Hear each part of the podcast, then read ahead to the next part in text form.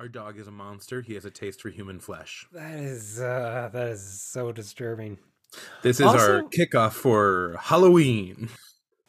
Rhyme or free, it doesn't matter to me. It's my bad poetry. Good day, and welcome to My Bad Poetry, a podcast where we take a deep dive into our poems from youth, yesteryear, or even yesterday. Always asking the question, why in the world did I write this?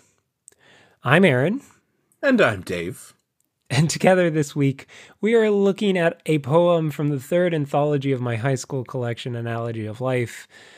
Dave, um, I was trying to think of a pun off the t- top of my head for this title, but I, I was unsuccessful. Terrible. Aaron told me before the uh, recording started that I was a very good actor, and uh, I just wanted to take this time to explain that I've been acting this whole time in the podcast. I'm I'm actually a very serious person. Um, yeah, I, I just I feel like I, I must be intellectually honest with all of you. Uh, you're welcome. Well, um, I, I, That's my impression of an actual person. you added some. Um, it's not voice gravel. What is it? Um, Vocal fry. vocal fry. Yeah. I hate vocal fry. Really? Yeah. Oh, it drives me up a wall. Well, you know what, Aaron? I am so sorry. Don't get vocal nodules there, bud. Ouch. Do you have a poem? Okay. So this this is a poem that is very uh near and dear to my heart. Mm-hmm. Ting ting, ring ring. The sound brings joy. As it jingles and bounces, smiles to every girl and every boy. It's glockenspiel, not stone, no xylo in that phone. Children's toy manufacturers must be taught, or pedants like me will bring them to naught. Aaron, does your daughter have a, a, a xylophone? Yeah. Uh, I I disagree. I don't think she has a xylophone. She doesn't have a xylophone. Is it made out of wood? The metal, uh, no, the key, Oh, the things are metal. so it's it's made out of metal, so it's not a xylophone. You are so pedantic. Yup. So what? What's a metal? It's a glockenspiel. Glockenspiel or uh, a metallophone, any of those things work. Xylos comes from the Greek xylos, which means wood. It's a wood instrument. What? But the mallets would. Yeah, but the mallets aren't making the sound. The thing that rings out is what makes the sound. Is it a mallet phone? No, it's not, Aaron. Be ridiculous. Or don't be ridiculous. I got nothing. Well, um. So my poem this week. From no, I think we're done. We don't, Yeah. we don't need to cover your poem. this poem's titled "Success." Oh, okay. That is a bold claim right out the gate. Mm-hmm. You want to hear it? Not really, but go. Okay, here we go. Why must life be full of trials and kicks to the face? It destroys the weak, kills the helpless, and annihilates hope. But even when success in life is succeeded, all one is left with is disgrace. The disgrace of who they left behind and who they destroyed. The true measure of success is how many people were hurt on your way up. Hmm. Do I detect a note of anti capitalism in this poem? I, I do, and I'm amazed. Right? I, I wasn't really introduced to concepts like late stage capitalism and, and oppression and exploitation, at least in those terms, Right. until college, I thought. But I'm playing with something here. Well, I think what we've learned here is the white middle class kid understands oppression very well. right? I mean, like just better than most, right? Yeah. I'm sorry. I'm f- I that's, that's no, it's horrific. It's, it's just so strange. I wish I knew the context which made this poem happen. Yeah. I mean, I I don't. Hmm. Okay, give me a second. Um, I need to run to the bathroom because I need to vomit before I say this, but I don't hate the concept here. Right. I think we can both agree that as a poem, it's Oh awful. yeah, it's, it's garbage. Absolutely. there is there is nothing poetic about this.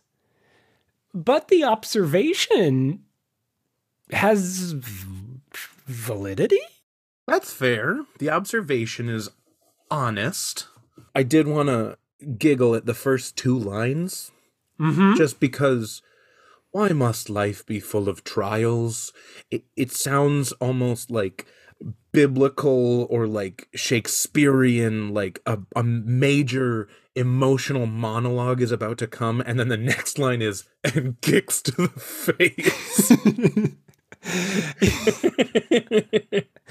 just like I'm I'm going to play with subtlety and emotion and being kicked in the head. oh, that's what I'm getting from it. Mean Girls. That's what I'm getting. Mean Girls. Okay, say more. Uh the musical Mean Girls. What is it? This is a cautionary tale about destruction and betrayal and being hit by a bus. that's Yeah. that's a hundred percent what I'm getting from this. Which in that context it works, and here, uh, written by a very sad teenager. Yeah, and like the flip floppy nature doesn't happen again. It's like I legitimately thought kicks to the face was in the same kind of tone. Yeah. Um, I also want to just this one hurts. I know, I know. But even when success in life is succeeded. um terrible.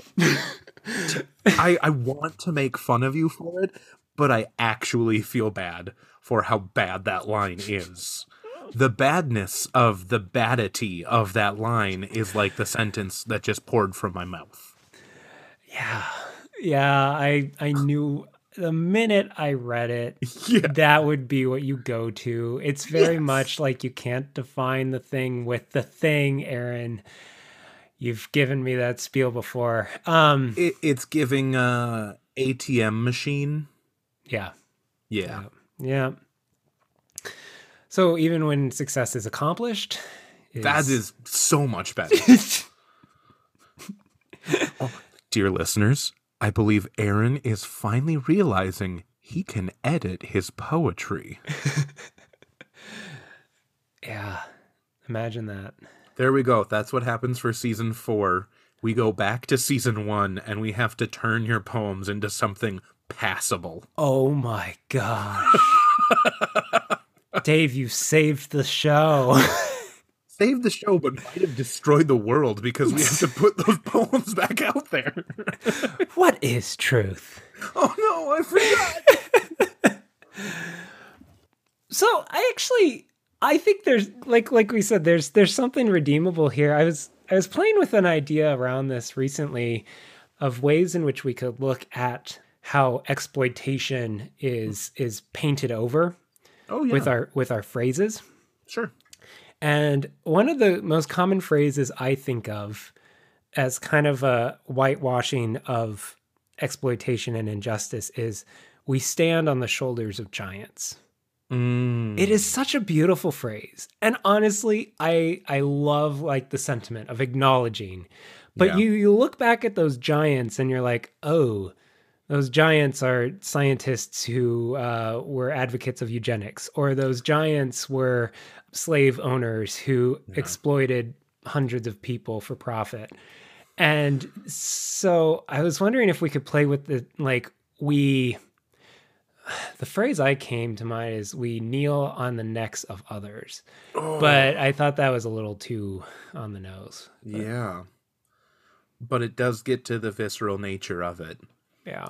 I I was just thinking about this the other day because someone was saying how it's incredible that Isaac Newton discovered gravity, which, first of all, he didn't discover gravity. People understood that there was a force before he before he calculated it. You mean they weren't all just floating off into space? right. Um, but the thing is, during the Baghdad House of Wisdom in like the 600s, uh, there were people who had basically come up with that same inverse attraction law. Uh, but in the Western world, we didn't pay attention to that because of racism. And we could have actually like explored the world in a more complicated way if we didn't use our hate to uh divide but i mean that yeah.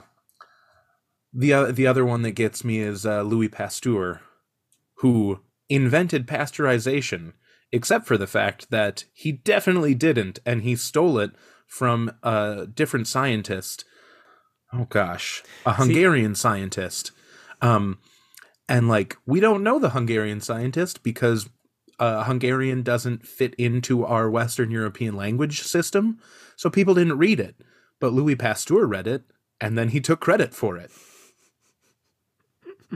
so like I, I think that's kind of fascinating because even at that point uh, we didn't consider hungarians white even though they are very european right, right. but like we oh my gosh i'm sorry this is a whole diatribe on No, how it's- it's- race is socially constructed all that good stuff yeah, it's it's great stuff. Um, there are so many other podcasts that explore that concept better.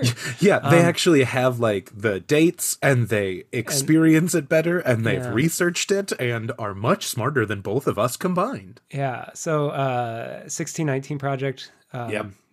Big, easy, easy find there. Mm-hmm. Five episode series. Seriously, it's it's. Um, what was another one that I really there was um it's an NPR one. Hmm. Uh, da, da, da, i know throughline has a good Through a good- line. yeah a good Yes. like two episode one about the historical construction of race Yes, that's that is the one I was thinking of. Through line. okay and they they do some other really um really nice ones on yeah just this this whitewashing of history yeah exactly yeah so um rather than than get it from us because we we are benefactors of yeah horrible privilege listen to other voices please right Um, listen to we we will use our voice to amplify those who know more about this than we do way more than we do we we learn we learn from their wisdom yeah again i want to know what in the world was i Right, where did this Thinking come from? Yeah. Okay. So this would have been 2006. Spring- Midterm year. Okay. Because I know you were super into politics in high school. Well, I knew that I that my parents weren't Republican. um, I'm trying to think if there's a biblical story that could. I mean, Lazarus and the uh, rich man. Well, sure. There's there's a bit of that. Yeah. I mean, there's there's a lot of that at play there, but well, uh,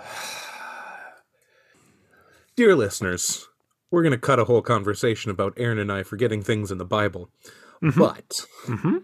uh, what the big takeaway is, we think we may have some connection here between uh, some of the prophets who talked about uh, issues in not caring for the poor, the disenfranchised, the widow, the orphan, the alien. um, and also oh, the alien. Very important, the immigrant, especially in our current political uh, climate, important to talk about. You're gonna cut that one too? No. you? No, no. um, But, I, I'll- I think that could be where you were taking some of this idea from. yeah, I I can't imagine that my public school history would be this uh, honest. You're not wrong. Yeah, fascinating. I don't know. This the, the yeah. I mean, again, bad poem, Yeah. decent thought. Decent thought. Decent thought. And okay, so the the main issue we can take away from here is this is the complaint of a privileged white boy in in uh, in the Midwest who seems to be lamenting a life full of trials. So the I think that that is uh, reprehensible. But yeah, I, I think this kind of shows. I I'm interested to to be able to think through where this came from because in other contexts it would be a fairly straightforward thought someone recognizing difficulty in their own life but i know that i probably felt the same way and it was most likely about my parents not understanding me even though they pretty well understood me um, or you know I had a friend who I thought was backstabbing me so that they could succeed at something.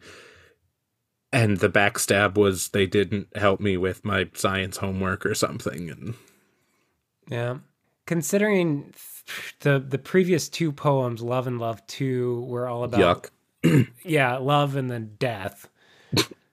it could be I felt that slighted by some uh... by by a girl that I liked who was dating someone who I thought was a complete douche. I don't know. That makes the context of success interesting here. Problematic, you mean? Problematic, yeah. maybe is the right way to go. And again, I'm I'm speculating as to yeah. like where I felt spurned at the moment. Um and just because the previous two poems were so much about love falling apart and crushed relationships.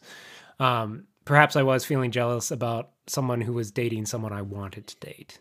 Sure. Um, and I just saw them as a bully or something. But again, very problematic if that's the context. right. There are reasonable contexts in which this is a a good observation. Mm-hmm not not new, not creative, but you know, it's a good thing to notice. yeah. Um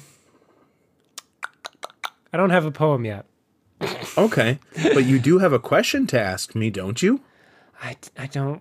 Okay. Well, yeah, I'm interested. I'm curious. Um, like I said up front, I was unsuccessful at the first pun.